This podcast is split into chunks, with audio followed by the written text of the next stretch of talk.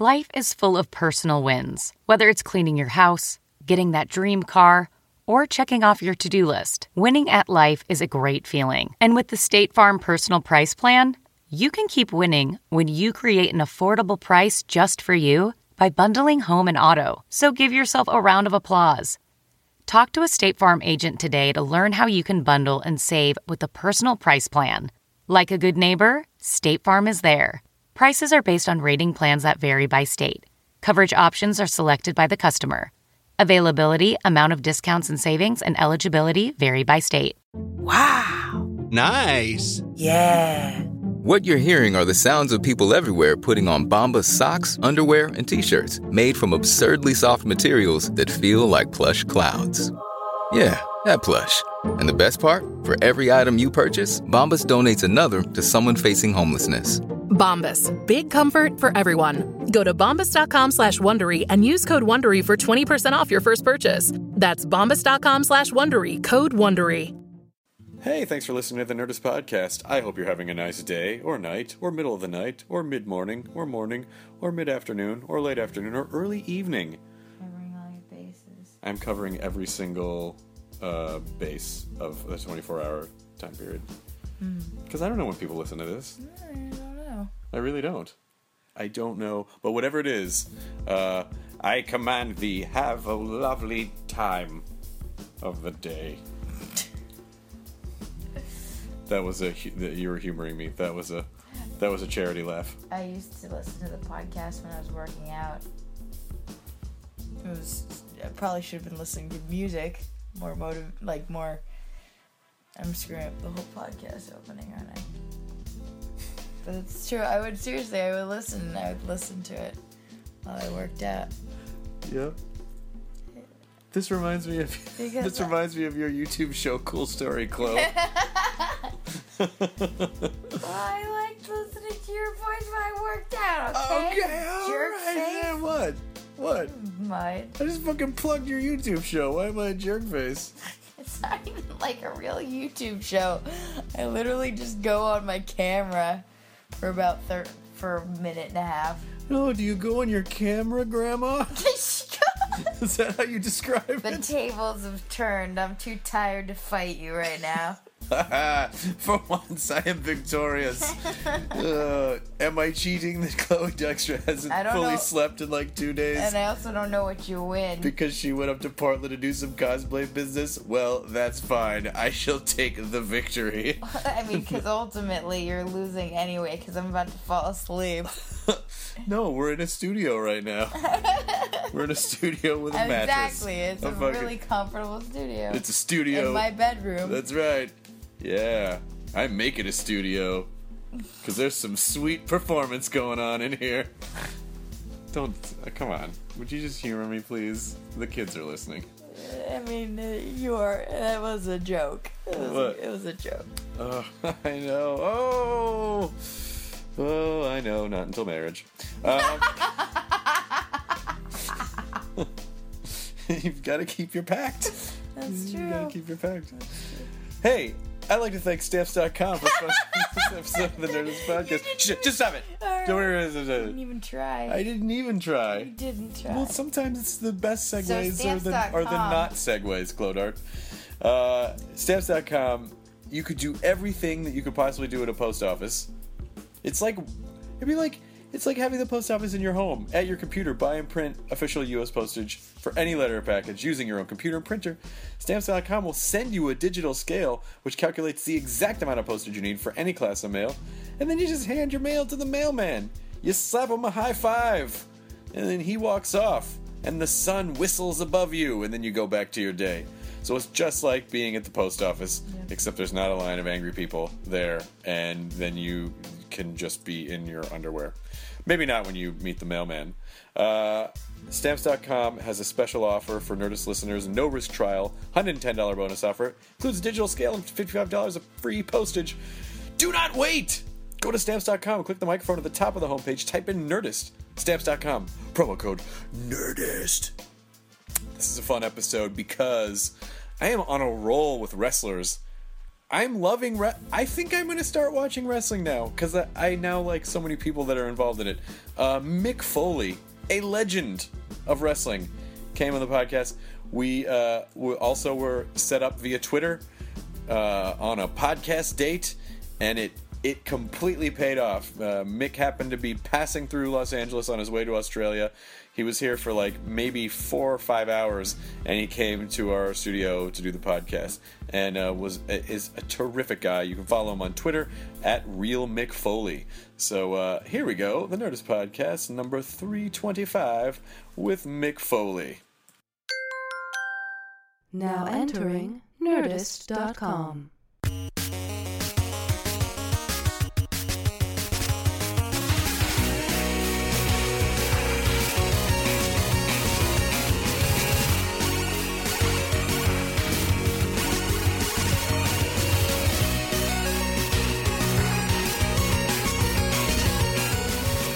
You have so many fans. I, I had to. I wanted the, the, the tweet questions. Okay. I just I just started recording. Slide slide your slide the microphone up there. A couple things. We'll take the conversation any way you want to. Okay, great. But uh, I just rewrote a my first children's book. I rewrote it on the plane yesterday for a new generation. And by the way, I love that you actually you have like the, the you have like the marbled composition school notebook Oh, yeah, there. Yeah, I just take whatever my kids don't have, whatever they don't use, rather. See what's there, official. And and I'm also in a documentary about Santa Claus. You know, in, in addition to the wrestling stuff. That's So, and rad. did they find him? the real Santa. Yeah. What do you mean? What do you- what, has he been missing? Well, yeah. Well, yeah. I mean, you know, since December 25th. Well. He takes it low. I have my sources, though. He actually runs a catering business. so. so the, the, so that we the, the way that we were able to get you on the podcast this, first of all it's I, it's lovely the way twitter works we had uh, you know cm punk and then chris jericho on and people were like and the guy you also got to get on is mick foley. And then they started tweeting at you and you tweeted at me and i was like this Mick Foley guy seems like an okay egg, and so we we chatted a bit online. And you happened to be in Los Angeles for what ten I hours? just realized we're on the air now. This is it. When I was talking about Santa running a catering business and telling you, hey, here's how I was talking about. Here's what I want to talk about while we're on the air. Oh well, we'll talk about Santa Even Claus. it's your show. Well, then was- we'll, we'll we'll get to that. Ah, it is amazing how quickly that that that that stuff can work uh, on on Twitter. I did it once with uh, Rochelle Carey from Headline News. Yeah. and this was at a time when I was working for a, a different company, and they weren't. And I'm not putting them down, but they, they didn't. You know, their uh, public relations wasn't nearly as effective as Sure. uh, you know, WWE's a much bigger company, and um, you know they got things done more effectively that way. Yeah. And here I was, like, there's Rochelle Carey, one of the anchors on Headline News, like, love to have Mick Foley on sometime, and I was like, you would? okay. I happen to know Mick Foley, who I am. and that's the way it worked uh, with this thing. I mean, it was within an hour, right? And Yeah. uh, and uh, you sense when when uh, your followers are really excited about something, like, oh, you have to make this happen. And I love the comments that are like, my two universes have collided. Yeah. Like, I don't know what to do. Well, because what happens is, is people are sick of hearing me talk about how I don't know anything about sports, and so when I had Punk on, I mean, I'm not. I grew up in Memphis. Yeah, So yeah. I mean, I was there. Like I told him, I was there for the beginning of like wrestling, sort of as we, sort of as we know Yeah, it. the I'll- weekly uh, Monday night shows. It's right? sort of, you know, like I said, told him it looked like public access television, uh, but it was like the Jimmy Hart and Jerry Yeah. Lawler, and I was in Memphis for the, you know, for the whole Andy Kaufman thing and all that. But I didn't really watch wrestling over the years, and then so Punk came on, super nerdy, super great guy. Then Chris Jericho, fucking awesome, and then everyone's like Mick Foley, and then you turn out to be a cool guy. It's like. Oh my God! You know these wrestlers are basically just like comics in these Hulk bodies. they're like they're like Hulk rabats. You know, like these amazing. Uh, well, a lot of the guys, you, you, there are some different subsections of wrestlers. Some of them get in there, and, I, and I'm not picking a Kurt Angle, but Kurt Angle is an example of the ultra competitive guy. You know, Yeah. like gets in there because he wants to be the best, Yeah. no matter what. And and like I think everybody who does well in wrestling does it because they they do want to be the best. But we define being the best in different ways. You know, it's getting those, re, you know, the reactions. Like I was the reaction guy, and Jericho's a guy, brand, you know, brand, you know, music. Like he's a Renaissance man, Yeah. quite a good dancer. Uh, and the other guy, I think you have to get on his Edge sometime. Okay. Edge would kind of complete that kind of cool nerd block that. Uh, oh, hey, oh, we got. I got a phone charger. Yeah, I think I, I Where'd you got put it. your phone? so. Now, do you think do you think The Rock would be a good guest? Well, I think you know. I think he'd be a dynamite guest because he's so. I, I, you know, you'd have to talk outside the box. Yeah. He just won the title again. Come yeah, on. he just won the title. I mean, The Rock charming would be man. A great guest because he's always, he's a great guest on everything. I don't know Yeah. if he's tailored for this show the way that uh, you know P- Punk is probably perfect. Jericho, maybe Yeah. Edge, pretty good too. Yeah. And then if you get the Rock, obviously that's a huge get. Yeah. I'm gonna talk to him about Hawaii. That's right. Jonah's from Hawaii. Um, someone should just take a drink in the game of the podcast where when we mention Hawaii, someone takes a drink. Yeah, well, And then where they I'm have from. to take a drink where I say that I wouldn't take a drink. Yes, and then it gets all yes, meta. exactly. But uh, you're you you're here for like just a handful of hours on your way to Australia, True. and um, so you flew from New York. Right. Oh, what a fucking day of travel! So you New York, L.A., and then you're going to Sydney, and then Perth. In Perth, yeah. Oh, my It's God. Disastrous. When I originally envisioned this, I thought this was going to be my uh, Disney vacation week. Uh, and then uh, my daughter ended up going to college. I didn't even think about that. Uh, my kids ended up already missing enough days because they were sick. During the uh, the Hurricane Sandy, uh, we escaped the uh, we, we escaped the hurricane by traveling out of state, and I was on the road. And they made it down to Florida. I was like, whatever you do, don't don't go to the Magic Kingdom. Like you can go to Animal Kingdom, Epcot, just don't go to Magic Kingdom. Do you think they listen to me? No, Magic Kingdom. they could have gone to SeaWorld. They could have gone to They could've Epcot done Center. Anything. That's uh, how much status I have. in Harry my own Potter mind. World. So, so that kind of took away. Like, like nobody's like, hey, I was only. Uh, it's been eight weeks since I've been at Disney. You know, could you take me? so I, I just reworked the. Uh, then a little that stomach bug hit me for a few days, and uh, now I, I realized that adding another six hours New York to L.A. would just make it just the day that never ended. Yes. so I broke it up. Uh, Los Angeles is always a place I can find something to do like a podcast. Like a podcast. like a podcast, and I stop uh, like I stop by Adele's of Hollywood. Yeah. You like in the Santa. This is a casual. This is what You were casual Santa today. he would wear in the workshop or somewhere Yeah. else during the rest of the Now, year. now, You're really presumptuous. He's wearing his own face all Yeah. over his clothes. Now, when a large, shaggy man is wearing a big Santa shirt in the airport, is the TSA like, "What's that? That guy? Something's out of whack. What's going on with it?" You know what? That's the way they look at me anyway. Uh, uh, you know what? One of the hardest adjustments I had to make was that when you go through that, if, if you guys you travel quite a Tons, bit, yeah. You guys go through there, Yep. and when they have the full motion body scanner, it's essentially they take a naked photo. Of Yeah. you. Sure. And I'm not convinced somewhere down the line there's not going to be a best of the celebrity body scans. Oh, yeah. Oh, yeah. Yeah. So for like six months, I was going, no, I won't do it. I was going with the pat down. Yeah. Which is a really thorough pat down. and they tell, have you done it? They Yeah. tell you uh-huh. what they're doing to you. Yep. They're like, I am going up your inner thigh with the back. Would you rather would you rather have us take a naked photo of you or would you rather be molested? It's either one. One of them like it, but you're right. There's going to be like celebrity dick outlines. Here's Bradley Cooper's wiener. Yeah. It's- and the, the weirdest thing is, I actually get it. Now I've actually accepted. I'm going to do the three second thing and hope that technology doesn't backfire me. And when I put my hands up, you- if, for those who are not associated, the Diamond Dallas Page bang thing, I actually find myself flexing for those three seconds. Like, like that's going to make a difference in my uh, my naked my naked Yeah. shot. Ugh. I I don't. Uh, I, my, my, I was traveling once and and Joe Manganiello Man, Manganiello from uh, True Blood was in front of me, and as soon as he got into the scanner, I was just like, oh, all the, the TSA women were going fucking Oh, bananas, really? and I'm like, oh my god, his wiener has just become their the lock screen on their phones. Ugh. I bet. Yeah. Yeah. I, I bet mine is not anybody's lock screen. I- you know what? I'm, I'm glad though that they've made the screen in another room now. Yeah. Now there's not that thing where you're getting your stuff together. You can just look oh, at Oh, the yeah, people yeah. and they Is you that get the deal? Because no, people have stopped laughing when I go through there. Yeah. the other weird thing Yeah. is that I- when you're online, you start trying to think of sexy things. You can have like a, a half an erection when you go through. Yeah. So that you look a little Which is more hard when you're Come on, tra- we all do it. Chop it Yeah, up. come on. We all do it, right? and when you're in travel Hey, mode, it's give it a not little- fucking give it a little easy. tug, Give it a little you know, tug, a little you know, thumb. Come on, release it What- from a childlike Yeah. state. I don't expect this line to be so long. Turtle's coming out for this one. Warm it up a little bit. Come on, guys, it's picture day.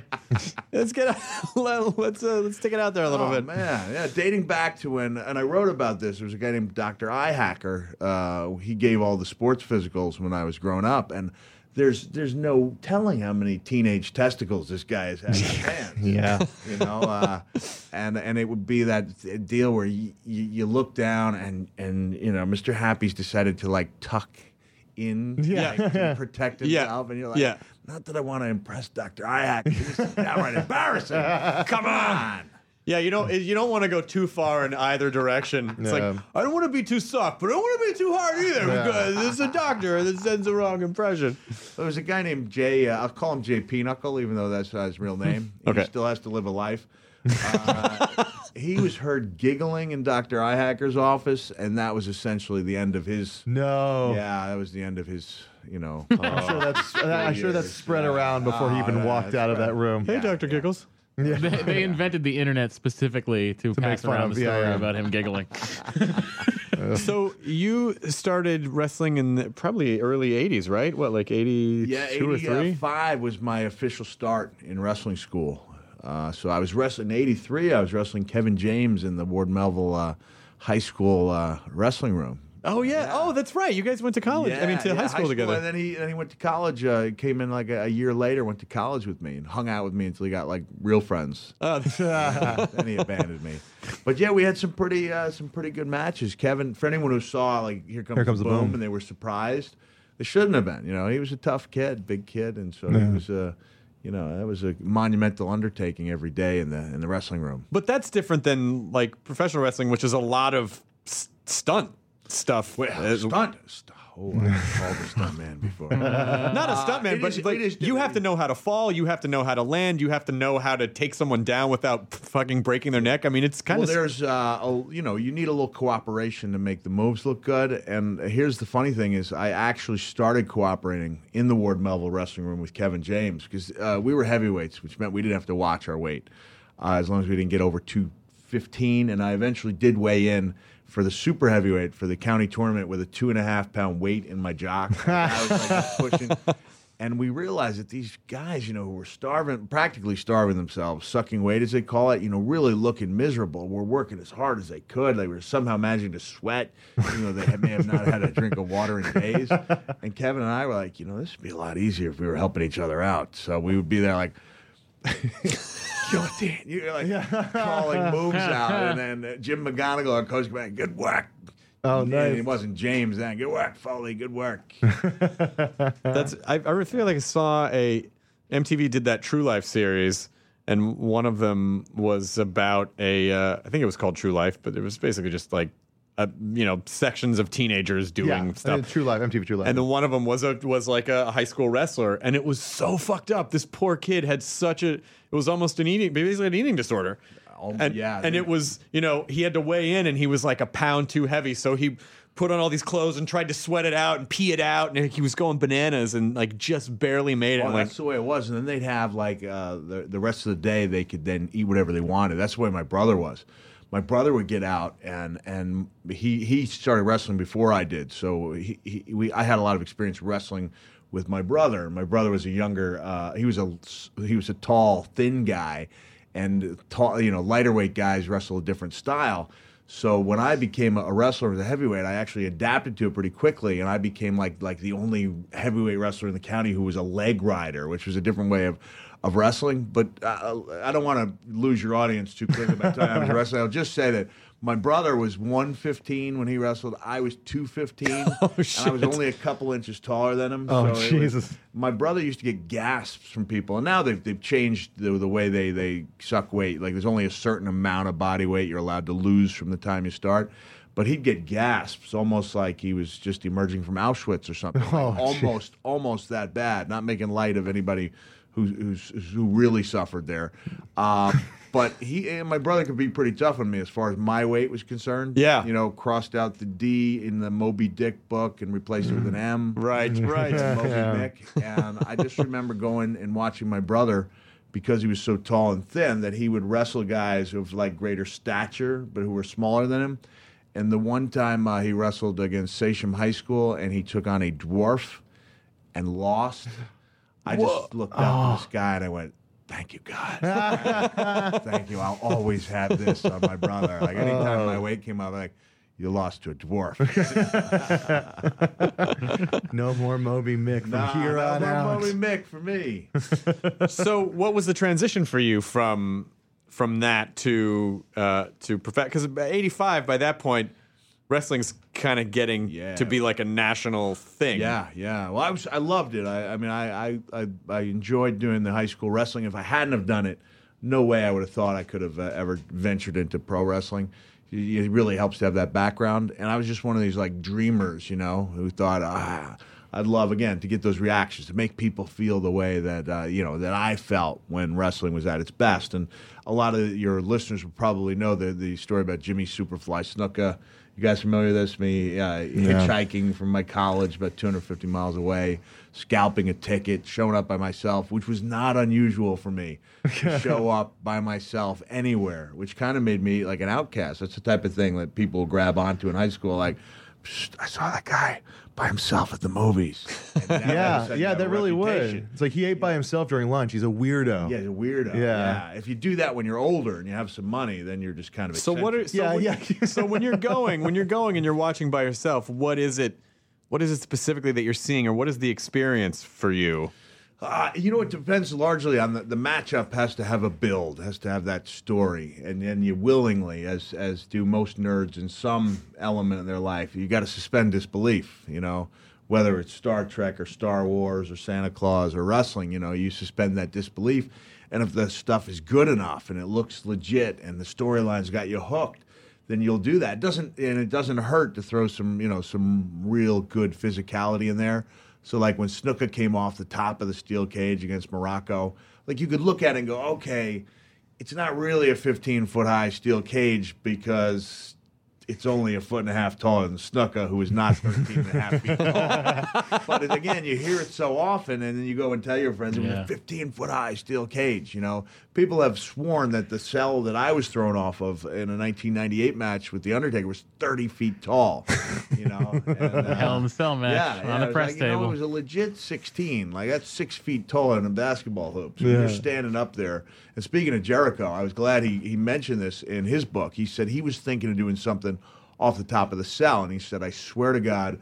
People looked like ants down there. Like you can't believe how high it was until you're unless you're actually up there. And I was reading, going, "Thank you," because that's exactly what everything looked like. Like it was, like it was just tiny. That was such Yeah. a good match. Wow, too. wow. That was such a good match. Thank you. so it is so there is there is a little bit of pt barnum of like and this this cages are 35 You got to feet. do it, yeah. and people just like because well, I went to an independent show where they actually the guy you know he ordered a 15 foot high steel cage, an independent show.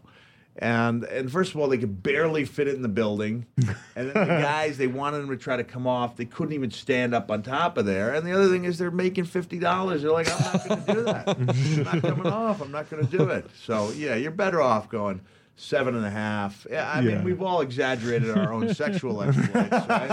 Uh, so why not just uh, my dick is 15 feet long Yeah, yeah, yeah, that's right. exactly. you can barely fit it my in the theater. My dick looks Yeah. like ants. you mean ant the comedian um, the uh, uh, Good the- sideburns. the the sort of evol- I mean, it's almost like I think it. I, obviously, I'm sure for anyone who gets into wrestling now, I'm sure it's really exciting because if they can if they can hit it big pretty fast, everything's pretty much in place. But what seems like it might have been fun for you is that your evolution sort of followed this what was a relatively nascent organization at that point, right?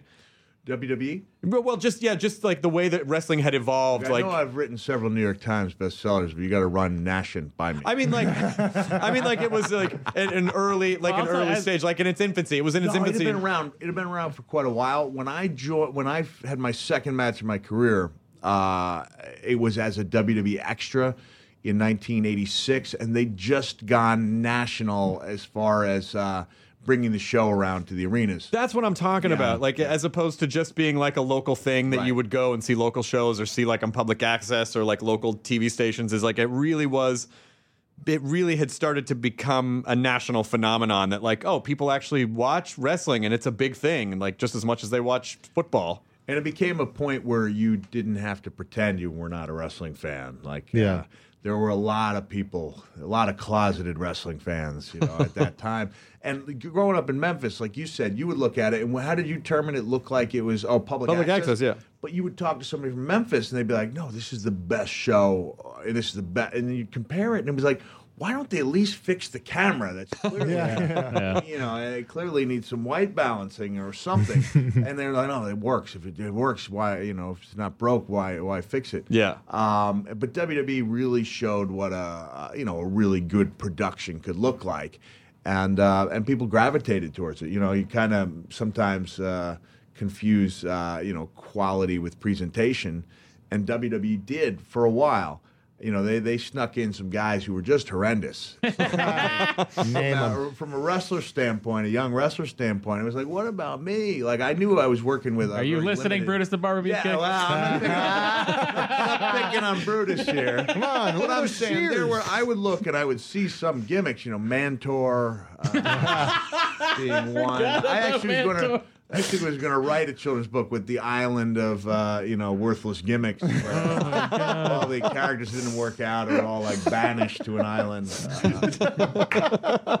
Uh, Everyone just has a watched it prop. and I, and I would be like, "What about me?" And uh, and it was one of those things that kind of built into to a healthy anger, you know, so that it kind of drove me. And I, even when I did this pretty famous uh, series of interviews with Jim Ross in 1997, you know, I had a way to vent that anger in that in that interview, and it Yeah. was pretty it was pretty good stuff. So what's the constant? What is the constant um, mindset of a professional wrestler in terms of trying to figure out what character you want to portray and kind of staying relevant and staying ahead of the curve and being able to? Staying ahead of the curve is, I mean, it's so important because you got to see that curve coming before other people do. And there have been guys, uh, guys who, during the era, especially of the catchphrase, it was frustrating for me to see how easy it was for people to go out there and say the same thing every week. And I would be, I remember, on, you haven't heard me drop a single F bomb, right? No. I usually use it as an action verb. the Foley bedroom. Yeah. But, uh, I remember coming in when Paul Bearer was my manager and like trying to do one of these kind of deep philosophical things, and nobody cared. And uh, he was like, "Oh, don't worry." That's the way he really talked. oh, don't worry. And I was like, "No, fuck them." and it was really frus- frustrating for me. And then over time, it was like, you know what? People are going to need a little more than this.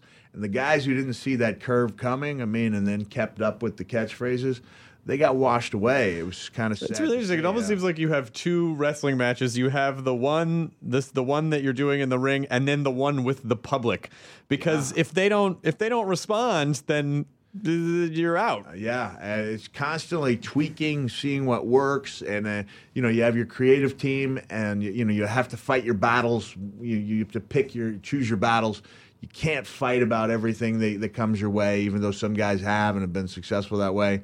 But you have to, you know, stand up. Uh, give you an example. The nerd universe, they love, and this. I'm not picking. I gotta say, I'm not picking on Zack Ryder, but you guys probably have. Uh, you know, a million Zack Ryder fans out there, right? People love Zack Ryder, and Zack is in Zack, I, this is not something I haven't told him personally. Zack will say, "Hey, I'm not getting pushed. How I'm not getting pushed." I said, Zack, did you ever bring your case to Vince McMahon?" He said, "No," and I went.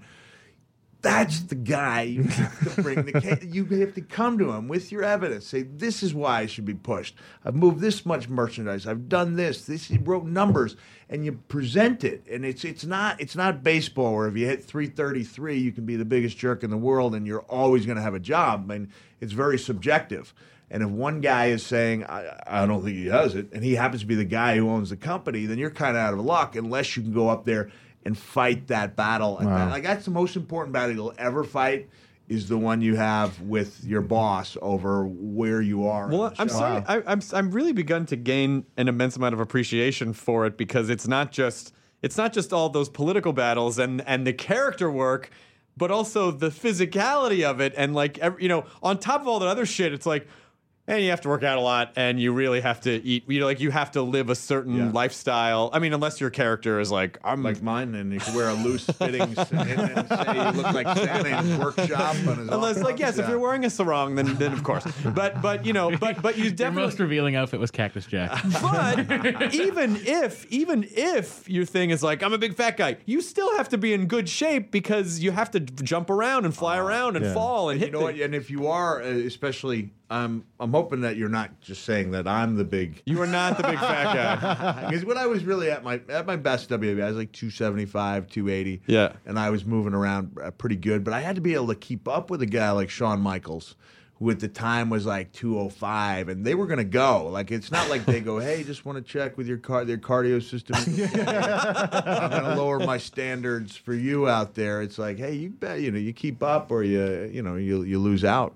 Wow. Well, it is. It is. You you have to just like the same way that if you're improvising with really good improvisers, they're going to assume like if you're here, you're probably going to bring a certain level of game, and you're responsible for that. Yeah. And if you don't, then you're that's your problem. Yeah, you. I was wondering. I can't remember where I was watching something that reminded me of. Uh, I think I was watching the Royal Rumble, and uh, I was thinking back to when I was an announcer, and whether or not I would have liked to have been comfortable in that position or been pushed to be as good as I can be. Yeah. And I was like, you know what? I think I would have been okay with a pat on the back. You know, like I think, uh, but some people, like there's been some people almost combative at the announce table where you got to keep up or get left behind. And Michael Cole's a great announcer, but for a while when he was a heel, heel Michael Cole, before like the real life babyface turn of all real life turns, which was Jerry Lawler having a real heart attack Yes. turn Michael Cole into a babyface in a way that he probably can't. You can't be the guy in the coal mine because you saw him. Everyone's going to remember Michael Cole as the guy with the completely white face saying, "Ladies and gentlemen, "This is Jerry Cole. Lawler's had a heart attack." Like he's now a babyface. Yeah. But when he was a heel announcer, you know, he was. He was pretty rough on those commentators, and I'd sit there and be like, I don't know how Booker takes this. You know, if I was Booker T, I'd be grabbing Michael Cole by the, you know, by the gullet and going, "Hey, man, you know, back off." it is. It's really, really competitive in ways that you wouldn't think. I love. I, I'm I'm interested in exploring the idea of how you know how and and you you defined it for yourself, but how different wrestlers uh, measure success because you know it it's basically it's sort of planned out. I would imagine. Well, this person's going to have the title for a while, and this Well, person's going to. think, you know, I mean, there's a long-term plan, and then plans change. For example, uh, I, I was on hand at one of the tent towns in uh, Massachusetts, which were fun towns. It was like the Cape Cod Melody Tent. Great. There was another great one in venue. Rhode Island. Yeah, G- fun venues. South Shore Music. Circus. Yeah, Okay. yeah, there you go. Yeah, yeah. uh, there was one in Rhode Island too. There was a lot of fun. Great atmosphere. And then when you got your check, you're like, oh, why do we go to these crap? There's not many people there. But uh, a guy came up to me, uh, head of merchandising. He was like, hey, we want to thinking of having a T-shirt for you. And I could see on my bar graph or chart that they had T-shirt and like two other items marked off. Mark Henry had every item, like every item that was possible. They had him checked off. And Barry Windham, great wrestler, but under the character of the Stalker that went nowhere, had almost every item marked off. Like they really wanted to merchandise the Stalker. And then uh, Steve Austin comes walking up. He's like, "Hey, Miranda, how about a T-shirt for Stone Cold?" And uh, and Jimmy Miranda, he got like, uh, um, "Steve, don't take this the wrong way, but uh, the office just doesn't see a lot of merchandising potential in you." Oh, and like a year later, everyone's wearing the Austin 316. So there's a plan, but the plans change sometimes day to day. Sure, but if you, I mean, because obviously it's really cool if you get to be the WWE champion, but it's. Are you the? Do you become the champion for obviously for reasons that aren't necessarily like, oh, he really bested this some- guy in combat? on some sacred ground here. Uh, I, would rather leave some of this up to the imagination. Okay, but they have guys who, who can really carry the company. And then there were guys like me uh, uh, who were transitional champions. Like, yeah, he won the championship, but we don't see this guy. Like, he's not going to be the face of the company for very long. But you know what? Like a Buster Douglas. like a Buster Douglas who can have that one amazing Yeah. night, and no matter what he did with the rest of his uh, career, you can't take away that incredible night. Right. You go back and watch that. It's amazing that the announcers are literally going, well, you know, but, you know Mike's a little slow, but he's going to turn this around. He should be taking care of Buster Douglas. Saying, these are the announcers. They're Yeah. supposed to be. They're supposed to be objective. Yeah. You guys want to go Like, get a pizza, or do you want to watch the rest of this? and then all of a sudden it's like, boom, you know, they start taking it more seriously. And and so Buster Douglas is a perfect example of a guy who never would he would never again reach that uh, that pinnacle, but he had that one amazing amazing night. In wrestling, the, the biggest challenge is that we finish our WrestleMania, which is our Super Bowl, and unlike the NFL players, you know, or the and the MVP, and I think I Yeah. use this line where you go, "What are you going to do? I'm going to Disneyland," and you interview the guy in the main event at WrestleMania. What are you going to do? Well, I'm going to get in my car at 6 a.m. I'm going to drive 200 miles, and I'm going to have a live match tomorrow. Oh, man. Monday Night Raw. I'm sorry. Yeah, It's, uh, it is. It's like it's this. Uh, it's a lot of pressure to be at your best all the time, and uh, and the most faking that goes on is where you pretend to feel a lot better than you do. Like that's Sure. The, the irony is that you think it's all about, oh God, look, I'm not really hurt, but I'm pretending I'm hurt. When in reality, a lot of the times it's. I'm really hurting. These people in El Paso didn't pay their hard-earned money to see somebody who's really hurting. You know, Yeah. They Right. came- they came to see people at their best. So it's full of ironies, man. But how do you? And so where you know where where do you go brain wise to shut that off and just be like, well, I gotta. It's just it's adrenaline. That's why I had the Christmas room. Yeah, uh, I did. I had the fully Christmas room, and I, so everyone needs some something to ground them. Yeah. And for me, it was the Christmas room, and uh, literally thousands of women across the world. I made that, made that part up, but uh, yeah, I, I, I was kind of grounded. Uh, um, you know, I, I would go to amusement parks. Um, even when I was shopping for this shirt at Adele's, which is an amazing. You, you guys been there? Yeah, it's on Hollywood. Amazing Yeah. place. And they asked me a question. I said, you know, there's worse things that a grown man could be doing than going to Adele's of Hollywood. when they're in Hollywood. you know, like, Yeah. That's my thing. Adele's of Hollywood and the Nerdists. So- Are you are you are you wearing a dude love shirt underneath the? No, actually, it's just is it happens a to be a different tie dyed shirt. No, believe it or not, it is tie dyed, but it's a tie dyed snowman. snowman shirt. Uh, Snowy could I get Garcia. a- Could I get a plug in for a Yes. couple of Plug my- whatever let's want. talk. Real Mick Foley. If you just go to Real Mick Foley, whether it's at Real Mick Foley for Twitter, realmickfoley.com, the website, it's got all my upcoming shows. You guys have an international audience, right? We do. So I've got shows uh, coming up in two days, starting in two days in Australia, big tour of the UK in uh, uh, April 24th through May 12th, and shows in uh, in the US in March in uh, Louisville and uh, Sacramento, San Francisco, Phoenix, Flagstaff. What can one expect at a Mick Foley show?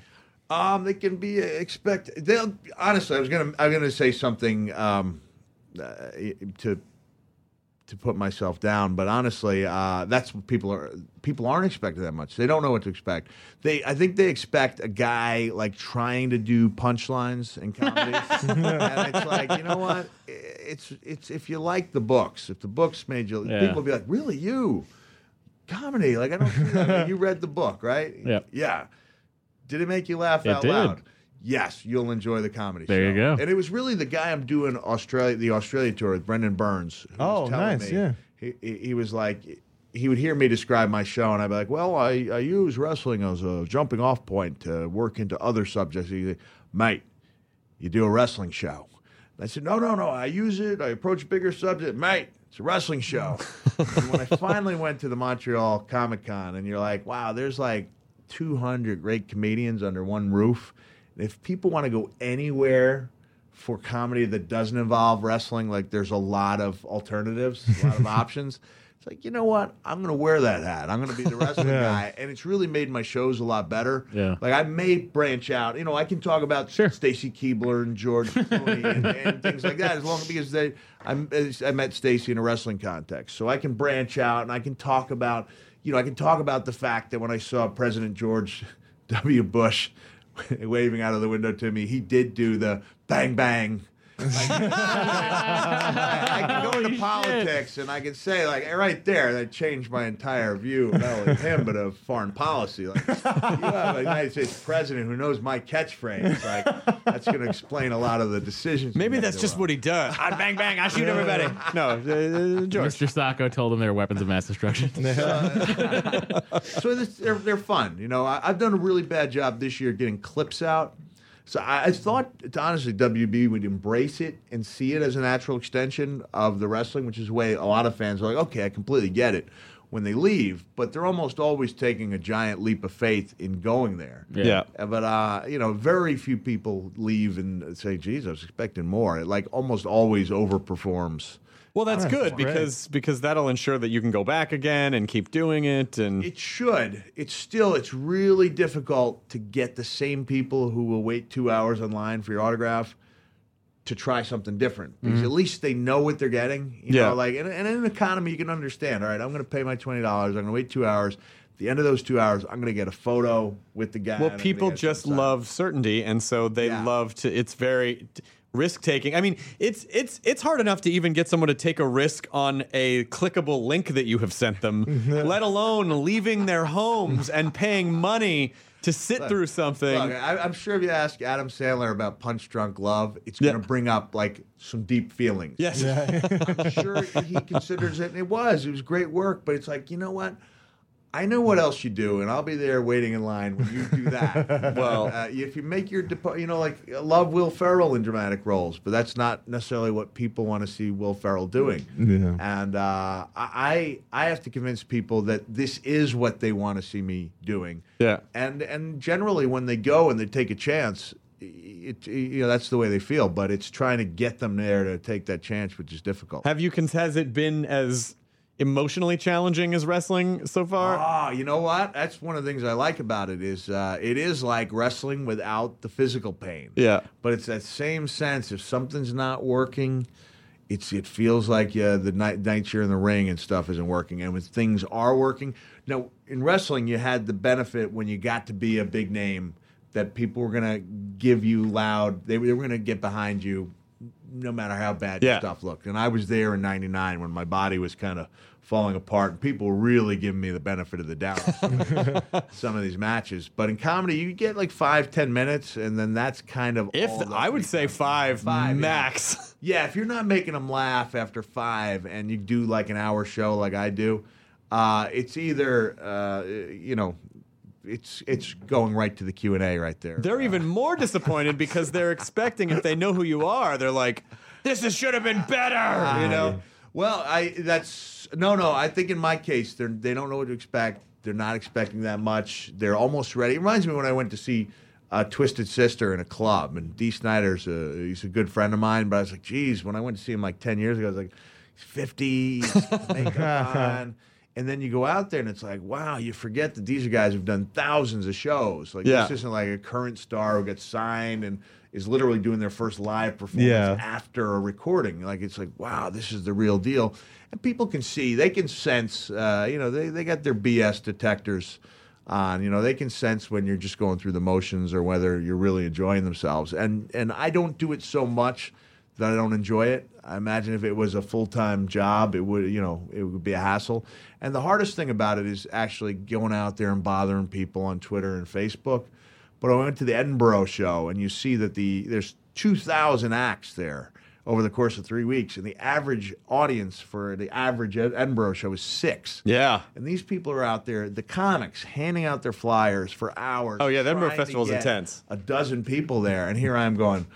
Oh, I guess I have to send out a tweet and annoy people who aren't interested. Already, already spoiled. We're already spoiled. Ah, so I do occasionally get someone who's like, ah, "I'm I'm unfollowing you because all you do is plug your stuff," and I'm like, "You're just unfollowing me. You're not breaking up with me." it's not a conversation. button. You know, thanks for your thanks for your follow. That's the other thing too. People need you to know. well, I need you to know. Unfollow all caps. Um, what? Uh, so you, you through through the wrestling career, you portrayed like you you became a, ver- a few different Yeah, yeah. characters, and so what is the decision like?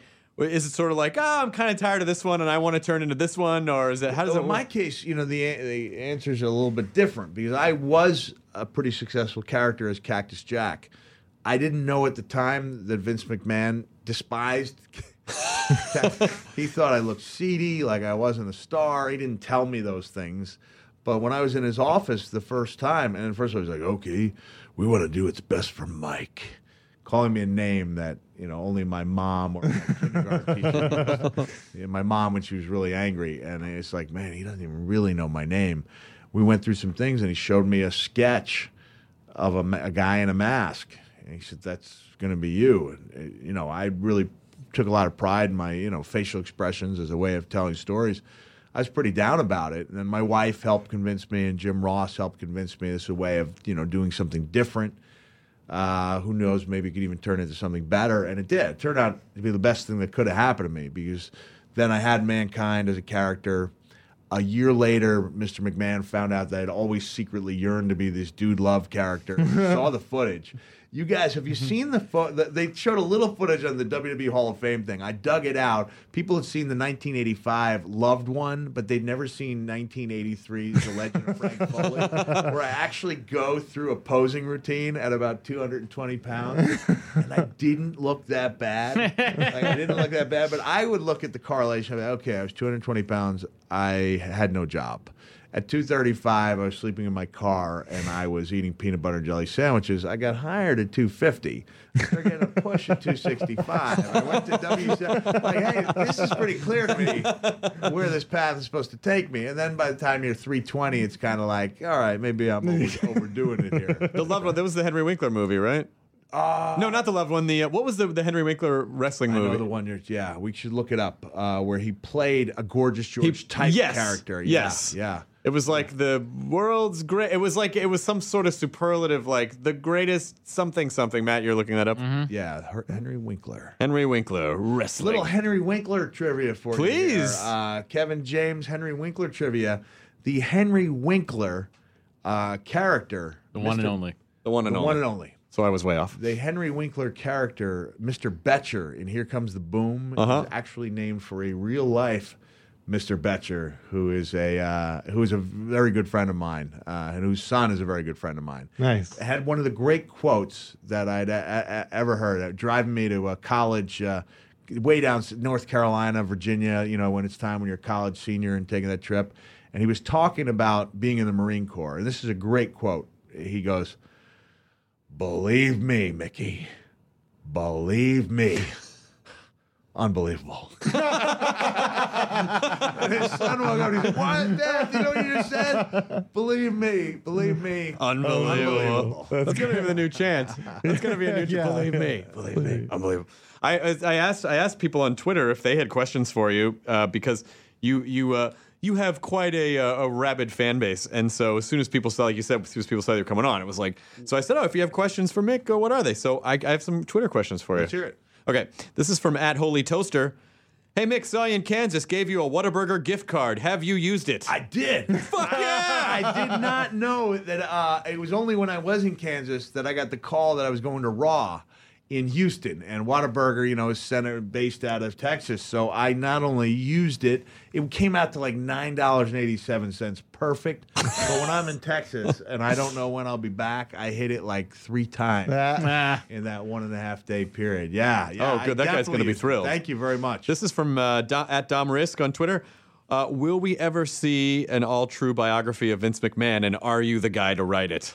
Oh man! wow. You know, at one point, I wanted to write a book centered around even one day at WrestleMania. I want to call it Maniac Inside the Mind of Vince McMahon. Wow. And uh, I pitched it to him, uh, and he said, "You know, Mick, I think what I'd like to see is another book of yours."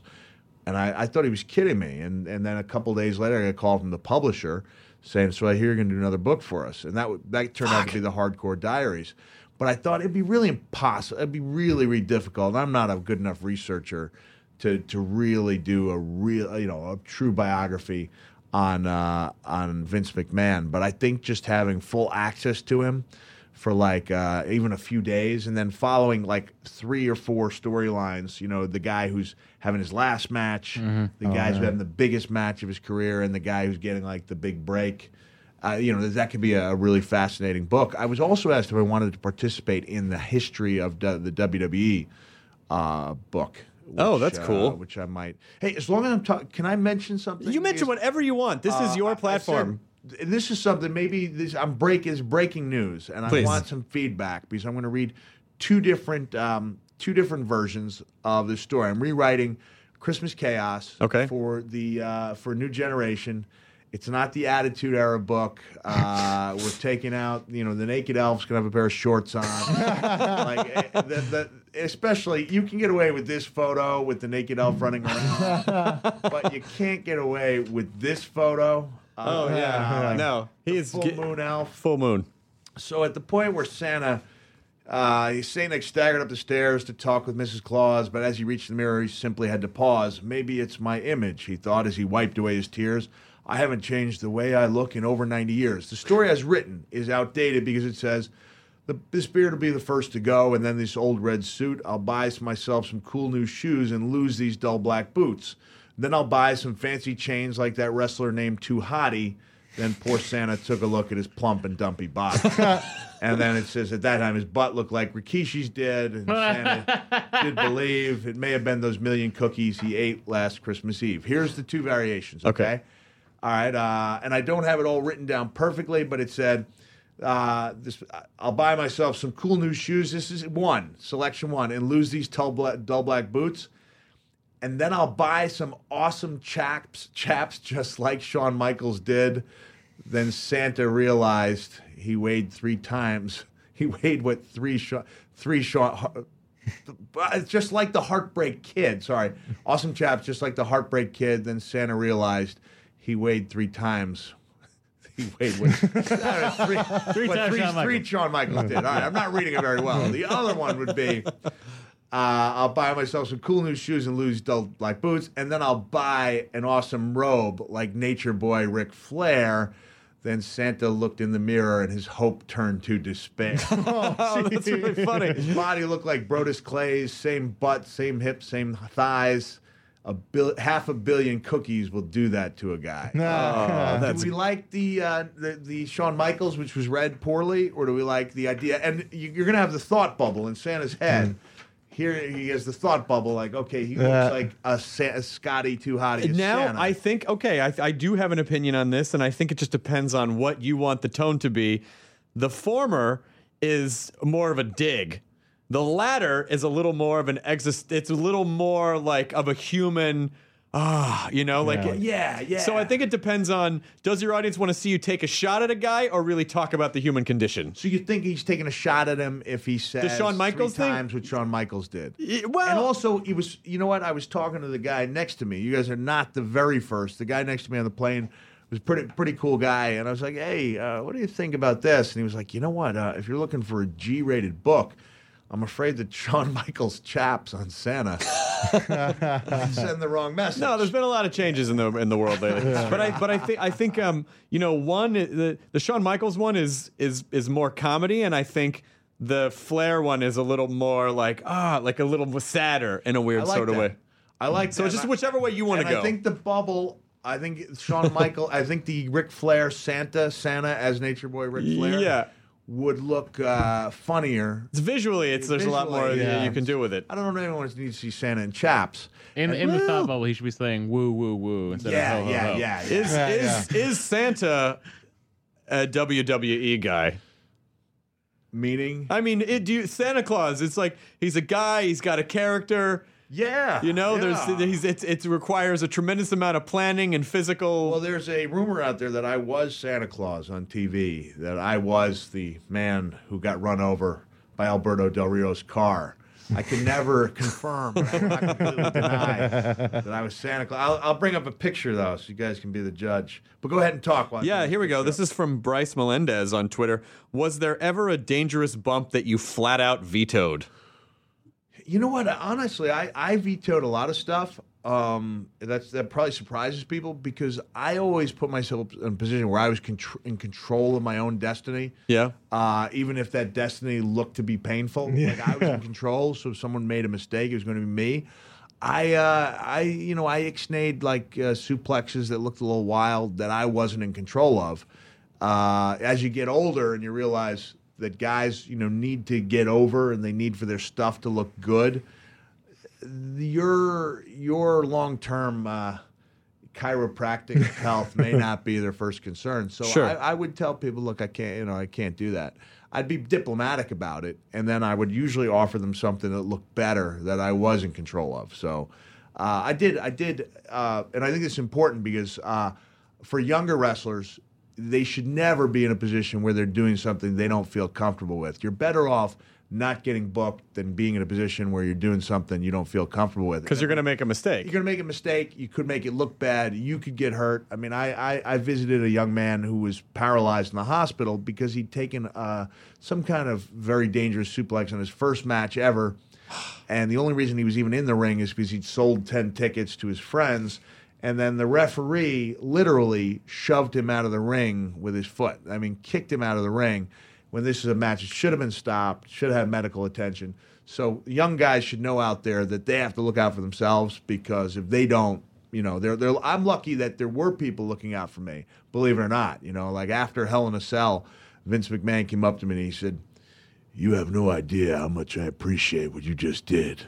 Oh wow! But I never want to see anything like that again. Oh, wow. Instead of like, awesome, can we do it higher next Yeah, time? yeah. Higher next time. Well, that's why that's why it's so you know like it's also those, like backyard wrestling videos where fucking kids jump on. We Yeah. showed a lot of those on Web Yeah, Soup. we like Oh, kids man, jumping off roofs. I know. I, I, I don't do it. It encourages them. You know? I do not. Yeah. yeah, Uh, come well, on. about Hell in the Cell, someone uh, Boots thirty three said, when you landed from your first ever fall from the top of Hell, uh, Hell in the Cell, did your tooth bust through your upper lip? You know what? Um, it was actually there was a big hole in my lower lip, so it was probably the lower lip, and it was. Uh, I do have two missing front teeth on the upper, my upper front teeth, but the the ones that were lost were this half of one here, and then another one that's gray. That was put back in, so my it's not an original, but you guys can laugh like it is. Like some guys claim to have a Bluetooth. I actually, I actually have a Bluetooth, uh, and that was the one that ended up in my uh, in my nose. Oh my Um, god! Yeah, so it was pretty. It was pretty intense. Is it worth it? Like, is it because like when you're young and you're jumping around and you're landing, you're like, ah, this is I'm never gonna have to pay for any of this. And then as you start to get older, you're like, what did I do to my body? Well, I knew there was going to be a price. I didn't know it was going to be this high. Like uh, as I was staggering down Adele's of Hollywood's staircase, it's like, yeah, maybe I should have rethought some of those. Uh, you know, some of those Good elbows. Santa. Yeah. Pretty good Santa, right? That's pretty spot on. Unless you're the teenage girl, then that is a much better makeup job. I will tell you, 15 year old That's me. my, that's my daughter. She's beautiful. And the reason I love the photo is there is no sign of as when you're a dad, you you you like you almost go in knowing that your kids are going to resent you when they get to be teenagers. No resentment. They like a, a happy child, like, and that's my greatest accomplishment. oh, great. congratulations. Thank you, I appreciate that. Um, is uh, so i- i- in retrospect, is it is it worth it? Was it was it worth it? You know, of to what if the sort of physical stuff? You know, if it stays limited to the, uh, stays limited to the structure, you know, like the uh, uh, orthopedic structure. Yeah. Yes. You know, if if I start having uh, bad issues with my brain, then you know, you know, so maybe. Uh, but even if it's not worth it, then what will be worth it is hopefully people learning. Yeah. From uh, from my mistakes, and I think people have. You know, like you, you, you can't you can't WWE. I, I don't think we've seen a, a, a chair shot to the head in um, in a, in a year. Oh, yeah. Oh, someone Yeah, said yeah, someone had a chair question, which was someone hit you like eleven times Yeah. with a chair, and they were supposed to only hit you a couple times. What was that? Um, that was uh, uh, the moment getting the better of us. That was me and The Rock, and I was in the WWE warehouse. Speaking of photos, My wife sent me a couple dirty photos for my trip, so I don't want you guys. Are you dressed like Santa in those? Uh, no, but look, there's the chair that The Rock actually used on me. Oh, shit. And you can see the the dried blood. all over it. you see that thing? That chair is mangled yeah, with your it was really mangled. body. That was bad, you know. That was bad. They And keep so- that stuff. They do that. That's it's like a Hall of Fame without a Hall of Fame. It's a warehouse, and I was just I was there because they were shooting the cover of my DVD. Yeah. And I was excited because instead of just putting an action shot or a promo shot, they're doing it like uh, masterpiece theater, like di- Dinner for Five. Oh, Yeah, nice, yeah, yeah. And so they have me as the uh, yeah, as all my characters. And I was, you know, Cactus, Dude Love, Mankind, Mick Foley, and I was like, but there's five. And they're like, yeah, what are we gonna do? I was like, I brought the Santa outfit. so, uh, so I was in the warehouse and looking around. It was, you know, they got they have the Hell in a Cell there. Oh, They've that's got every- they got amazing. everything. I mean, wanna they have- go. They have stuff that I sent them years ago. I think because I was going to have it be part of the WWE auction, and they decided to keep it. But it was like the outfits my wife made for me when I was in WCW in '91. Wow. Some cool stuff going back to world class. The chair that's all mangled. So uh, Just one room full of ripped yellow shirts from Hogan. All the leftover Brett surprised they- Michaels sunglasses he would give us. I'm surprised they haven't turned that into some kind of a money making venture. I would, people would pay to see I that. think, what they, I think what they need to do is find the right venue, and I think it's like you know if you put it on its own, maybe it's maybe people aren't going to go out of their way just to Right. visit WWE Hall of Fame.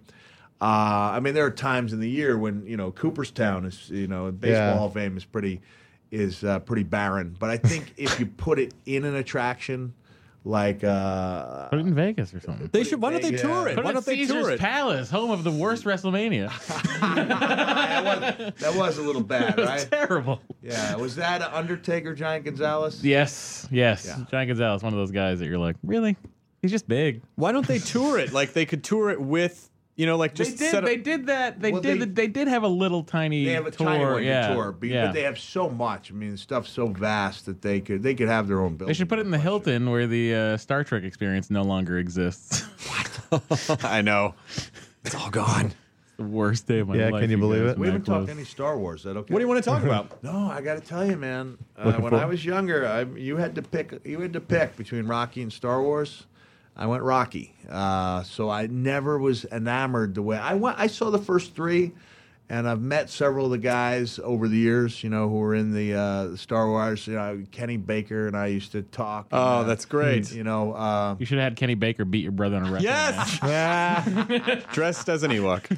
But no, I, I mean I don't want to lose my nerd credential credibility, but I was never caught caught up with it like a lot of people uh, like like a lot of people were. Yeah. Yeah. You- Star All Trek or due Star respect. Wars? Which one? All due respect. Favorite Star Wars? Um, you know what? Wasn't it the Return of the Jedi? That's your my favorite one, the puppet show? And I and I saw I saw a bunch all of these puppet Star show. Treks, which Yep. were very good. Yes. Yeah. And even the retelling was very good. So I'll wander in and see it. Yeah. You know, I'm wondering, and if I think that uh, uh, Captain Kirk is going to make love to a, a purple woman, for example, or Yeah, a green sure, woman, sure. then I'll tune in to watch, uh, watch that. What, what do you like to watch? Like, is there any? What, what do you? Are there any shows you're watching? What kind of? What? What other? What's what's your person? What kind of personal stuff are you into? I have to tell you, I became a, a RAINN online volunteer, like a sexual assault volunteer, Uh-huh. help people.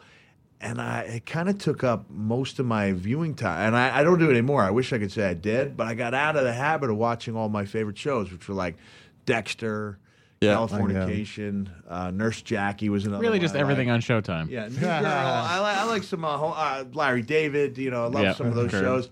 But uh, I'm not real up, and when I do catch an occasional show, like uh, like I, I've never seen Big Bang Theory, not once. Never seen it Uh, either. Uh, I've seen like two Glees. I, before this, Glees. uh, A Glee. last year's The Voice, I'd never watched a single episode of like a contest reality TV. And uh, the only reality TV shows I've watched are the ones I've appeared on Yeah. or where I have friends on. So I'll watch uh, Ce- Celebrity Apprentice. Celebrity Apprentice or I'll watch Cele- the one. Celebrity Drug Rehab. Oh, Celebrity yeah, Rehab. Oh, hey, I got a friend of mine on there. Oh no! hope It does well. Well, tell well, well, what tell us a little about your work with RAINN. Yeah, I, I was a volunteer. Uh, I, I, I linked on there because I was a huge Tori Amos fan, and I thought that you know, you know, sexual violence was uh, something that was just you know handled by vic, you know survivors and women, And then when I was on there, I was like, hey, you know, like this is exactly where a guy could be helping out. You know, like I had hoped, I still hope at sometime we'll do like some kind of PSA uh, with all the unlikely allies, like the pro wrestler, the bull rider, the car rider, the football player. You Yeah. see, you have six or seven guys with the right message, and it could be pretty powerful. Uh, I was asked by a group in Chicago to speak out against Rampage Jackson. I guess he did a, a, video, like a spoof video on how to rape a woman. Oh, Oh, Jesus. like, uh, Christ. You know the. I was asked about the subject of rape humor uh, by TMZ, and I think my my answer was too serious because it never it never aired.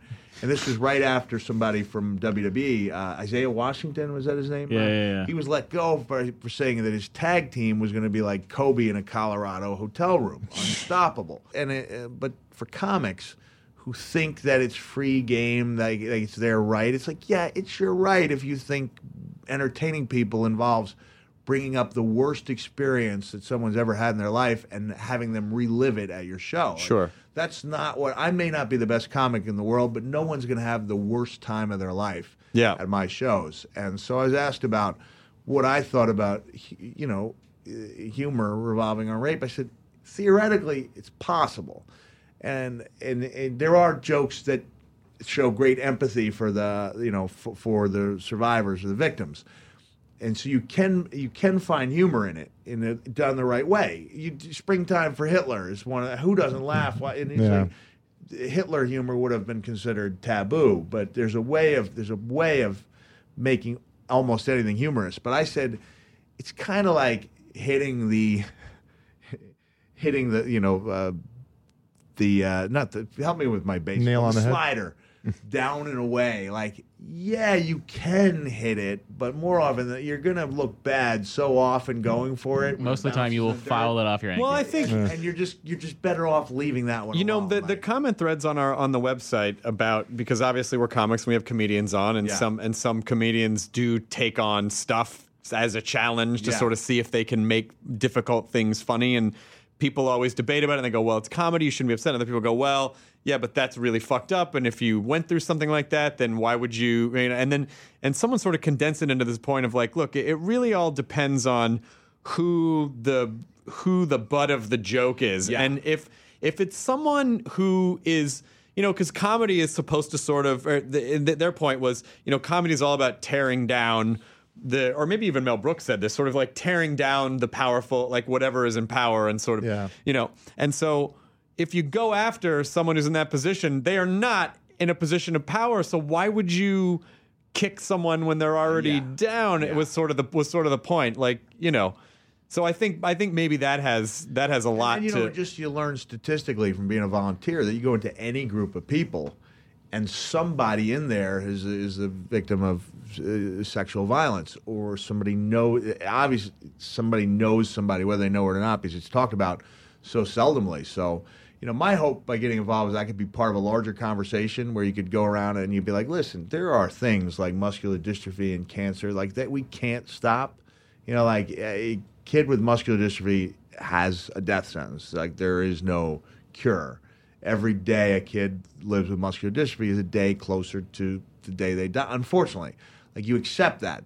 But then you take something like bullying or sexual violence. In fairness, every day we live is also a day closer to the day we die. That's true Not me, man. Not me. Right, but, but not at 16. You know, you're you, you know, I have a, a friend who lost three children before they were before they were 17. and uh, so you take these things that you can't change and then you compare them to ones that are completely preventable and you say why, you know, you know, this even for guys who have a good time and come on and, and have their outlets and have, you know, a good life a lot of pain there's a lot of pain involved in day-to-day living you know so why why you know why exacerbate that when we have the chance to eliminate it? Well, I also think that uh, you know, because my my stance in comedy for a long time is is always like, well, and it's sort of shifting a little bit. I think because I'm I'm empathetic to people who get bummed out about things. Yeah. and so I, I guess the way that I sort of feel about it now is like, look, I respect that a comic can do pretty much whatever they want.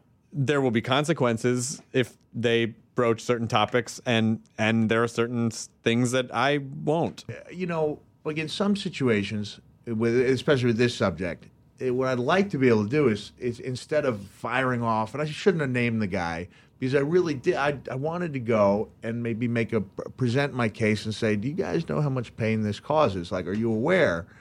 Because you know, I did a speech one time for like 300 military members for RAINN and uh, and and I took that standpoint that if you knew what type of pain was, you know, you were you were um, creating, you wouldn't do it. Like I don't think I would ask I would ask survivors on the hotline, like, do you think they do the person did it? They know? Do you even think they know what they did? And a lot of times, no. Do you think they know the amount of pain that you've been? No. And if you went to somebody and said, this is the worst thing you possibly do to somebody. Like this thing you thought was just, uh, you know, something for a night, and then you move on from, and then some of these guys become like serial abusers. You know, Mhm. where they they specifically look for women who can't make a a, a, a decision because they're too far too heavily under the influence. But if you say to mo- if you spelled it out for most people, I have to believe that most people would not decide to create that type of pain. And then afterwards, um, when we were having a little something to eat, the lady from RAINN goes, "You know, I really liked your speech, but I disagree with you." And I said, "Really? What, what about?" She goes, "I think they do know how much pain they're causing, and that's why they do it." And I was like. "Ugh," like you know, like it's just I felt like I'd been kicked in the stomach, and I have to believe that's different. There are people. I just saw the biggest downer movie of all time. Did you see? Uh, anyone see? Uh, we have to talk about Kevin, or we need to talk. Oh, about we need to Kevin? talk about Kevin, yeah. Holy crap! No. Oh, oh my yeah, god. it's brutal. T- uh, Tilda Swinton, right? Yeah, Tilda Swinton and uh, um, John C. Reilly in a Yeah. very un-John C. Reilly Yes. role as a dad, as a good dad, but he's a dad of like the the, the, the kid from hell. Yeah. And and there's a kid who obviously just enjoyed creating misery. But a brutal uh, movie, I yeah. think There's people few, few and far between. We better lift this show up a little. Well, bit. we but but before you know before but I will I do say that I think it's I think it's good and I think it's important and it's interesting what you said about you know is getting guys and I I, I feel like this is ultimately what you were saying is getting sort of icons from kind of you know dude heavy professions Yeah, yeah. that a lot of other dudes look up to Yeah. Because I think probably what happens sometimes is, you know, dudes look up to you or like guys in the UFC or, you know, or like you said, rodeo guys, they're like, oh, they're big tough guys. They probably like to fuck people up and do all sorts of fucked up shit. And like they they I think they almost think they're emulating you, but they're not but but they have it wrong. Yeah. But And if they see somebody making light of it on, on a video or um, or an interview, then it, it it creates that feeling that you, you said it compounds that feeling. but I think having more like having more dudes stand up Yeah. and, and be like, hey, don't be a fucking dickhead. dudes of the world, don't be a dickhead. uh, I think uh, here's one more. we better take a, a tweet. Yeah, take a question. take one more. But this was really, you know, I Thank you. think I think it's important because I think people like seeing this side of you and they like hearing it. It's interesting and it's something that you care about, and that makes it important uh, to them. Like that's that. So I don't think it's a downer. I don't think it's weird. We talk about a lot of serious stuff Thank on the you. podcast. Thanks, so I. I think it, I think Yeah, it's it's good. been And if it helps people, and if it where where I where, where would they go? RAINN.org. Yeah, R A I N N dot org, and that's whether they they are someone who needed help, know someone in need of help, or they want to volunteer, donate. R A I N N dot org. It's uh, free, it's uh, anonymous, and very easy to use. Okay. Great. Um, and so uh, I guess one of the last tweets that I think we have time for here comes from Dom Risk. Uh, who was a better wrestler to work with, Bret Hart or Shawn Michaels? And was Shawn really a dick or portrayed badly?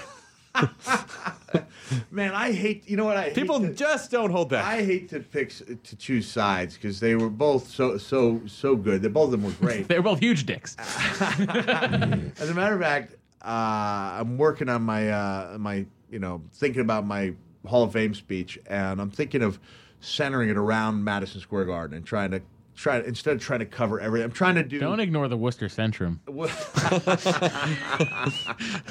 I'm trying to do the Tombstone version of Wyatt Earp instead of the Kevin Costner. one. yes, yes. dense it. You, you give people, you know, you center it around a focal point. And uh, there were only two house show matches that I wish I had on, on videotape, like matches that were so good I wish I had them that are, you know, just gone, except in people's minds. And one of them was with Bret Hart in either Manchester or Birmingham, England, and the other was with Shawn Michaels at Madison Square Garden. Uh, and I always got along really good with Shawn. I mean, I loved wrestling, wrestling him, and he was the perfect opponent because he was small enough to where I could do like big guy stuff. Even going back to '96 and mind games, like there's no one else I could have done the back suplex, turn into a cross body off the top rope through the table with because I wouldn't have felt comfortable doing it with anyone. Uh, I, I don't think I could have controlled and ensured the safety of anyone else. I, I, I really got along good with him, but I think he'd be the first to admit that he was not portrayed inaccurately uh, back then. And if there was ever a case of somebody redeeming himself and having uh, like the greatest second act ever in pro wrestling, it was uh, it was it was Shawn. Wow. Even though you guys chose to vote down Shawn Michaels' appearance in the reworking of my. Well, I mean, if he's gonna, uh, you know, if it's Yeah. somebody, it's gonna be Ric Flair. You can bring right? him back when you write your Vince McMahon book, which should be called Mick M I C K Man M A N. Here's my question for you: Why Or did they- McManiac. Why did they never decide to just score the plastic ribbon that runs around those folding tables? Because that looked like the most painful part of going through a table. Oh well, now they they, you They- know, they have they the, do that that, that that custom built uh, an- the announcers tables with the slot for the. Uh, Okay. Now, see, and that's the thing. And kids that are doing backyard wrestling do not have custom tables with the slot. Yeah. they just have tables. a regular Yeah. table. Um, But like those folding tables, you know, with the metal legs that come out. yeah. Yeah. The, the ones that you would go through normally. I wonder- They I have wonder- a rubber band, like a, or a plastic band. break. You know it what? that let- would catch your you- neck. you- oh, there are there is a history of a few injuries um, through through that. Um, but can I close here on the dumbest thing I've ever heard? Yes. Okay. Prior to two weeks ago in Kansas City, I thought this was the dumbest thing I'd ever heard from a wrestling fan. The guy sees me get out of my car to Jiffy Lube, and he goes, "Oh man, moving kind of slow, huh?" And I said, "Yeah." And he goes, "I guess that wrestling really takes its toll." I said, "Yeah, it does." And he looks me right in the eye. and goes, "You ever get hurt doing that?" Uh, this is the dumbest thing I've ever heard in my life. Did we not just talk about the Uh, toll? Can we just cover that? And then the guy in Kansas City comes up to me, and goes, and I, I, I make this little joke out of uh, being like Bill Murray in Groundhog's Day for the last 15 years, getting the same question Sure. every single day. And so guy goes, I know you don't like to talk about Hell in a Cell. He goes, but I couldn't help but notice that when the Undertaker threw you off that cell, you landed on a table. And I said, yeah. And he goes, and it broke your fall. And I said, you know what? It was a magic table. and he goes, you didn't get hurt? I said, not at all. I said, that's what I thought. And he walked by, and I just made mental note. That's the dumbest thing I've ever heard in my life. Oh, jeez. Well, this was uh, really nice to have you on. I because initially I thought I'm not going to be in New York until I think I'm performing in, in, in April in New York, and so I, I thought that's going to be months, and then turn me come to find out you were on your way uh, to Yeah, Australia. it's You're, worked out nice. had those 10 hours in L.A., and we made it happen. you're going down Nice. to uh, Under Earth Summer, which is basically the underside of the Earth man, is yeah. having their Oh, wow. their summer. Uh, oh, you know what? This is nice. I wanted to say this is a this is a nice fuzzy way to uh, end the podcast. This guy RJ409 says, "Chris, can you please have Mr. Foley say hi to my brother Aaron? He's a special needs guy and the biggest fan of mankind." Nope. no can do. To quote Daryl Hall, I can't go for that. No, no can. Aaron, how are you doing, buddy? Nice to meet you. Uh, and thank you very much for being a fan. You just broke Oh, Jonah. That's so fucking funny. I love that. That is Thanks, incredible. man. We appreciate all you guys. And honestly, the, I just love those. This is my worlds colliding when they see like you know, the Mick Foley Nerdist. Like that's it's awesome. So glad we were able to make that happen. Thanks Yeah. so Yeah, much so follow at making it Mick at Real Mick Foley. Uh, uh, go go see Mick live and uh, uh, any of the English speaking countries that we mentioned: Australia, uh, uh, England. Go to uh, his website, realmickfoley.com, or go to my website, realmcfoley.tv. Or if you're in LA and Mick's in LA, go to Adele's. Yeah. Dells, stalk me at the airport. Yeah. Uh, Look yeah. for the new book, the new version of Christmas Chaos. he's, he's a big shaggy guy in a Santa shirt. Which one? Yeah, yeah. No, there's really just the one guy. Yeah. I have to pitch this uh, to WWE. I have to pitch it to the marketing team as to why they should Redo have a reworking. And I'm thinking like maybe as like a bonus, you know, make it a paperback. I, like 26 of the illustrations can stay. You Oh, just, like, I'll uh, tell you why. coloring I know book. why. I'll tell you what your pitch is. uh, pitch it for iP- pitch it for like a tablet. There Say, go. you know what? I want to I want to make it into a ten app, like a tablet app. Uh, but since we're doing that, maybe I'll update some of the references. There you go. Boom. All right. There it is. I think it'd be easy. Yeah, yeah. I spent six hours rewriting it. Very happy. Took out the scene where Rudolph's being beaten up by all seven deer. Even though you could argue that he deserves it because Yeah. he's very selfish. A fast showboat, if you will. Yeah. uh, yeah, he just is a bragger and uh, Santa. Well, can I can I can I uh, read this one line to you guys? And Yeah. Then I'll, then I'll then I'll go. Okay. Sure. This is uh, Santa. He's saying. Um, Santa's firing back at Rudolph. He says, There was a time I needed you and your nose to get through storms. But since Ben Franklin flew his kite and Thomas Edison was born, your big red nose is useless. I've got other ways to see radar, sonar, GPS, and flashlight batteries. I've had it with your selfish ways. Of your bragging, I've grown tired, and I won't take it anymore. For as of now, as of now, as of now, you're fired. No I just, I, chance. so I just, I always, if, you know, if you're walking to the airport and you drop your notebook and someone picks it up, they're going to see your shirt and see what you're writing. Like, this guy really loves Christmas. He just loves it. he awesome. loves it. This guy must be the Christmas billionaire that writes everything Christmas. All right, enjoy your burrito, everyone. Thank you. Mick Foley. Now leaving Nerdist.com. Enjoy your burrito. This episode of the Nerdist Podcast is brought to you by Stamps.com. Go to Stamps.com, click on the radio microphone at the top of the homepage, and type in Nerdist for a $110 bonus offer, including a digital scale and $55 of free postage. That's Stamps.com. Enter the promo code Nerdist. Are you tired of dating assholes? Do you want a Prince Charming? If so, we're filming a reality show. Sign up here. 12 American women are flown over to the UK for a bachelor style reality dating show. There are so many questions about a show like this because it's so odd. These women have been told that they were going to be dating the world's most eligible bachelor, Prince Harry. What? Y'all playing with me, right? You can binge The Bachelor of Buckingham Palace exclusively on Wondery Plus. Join Wondery Plus in Apple Podcasts or the Wondery app.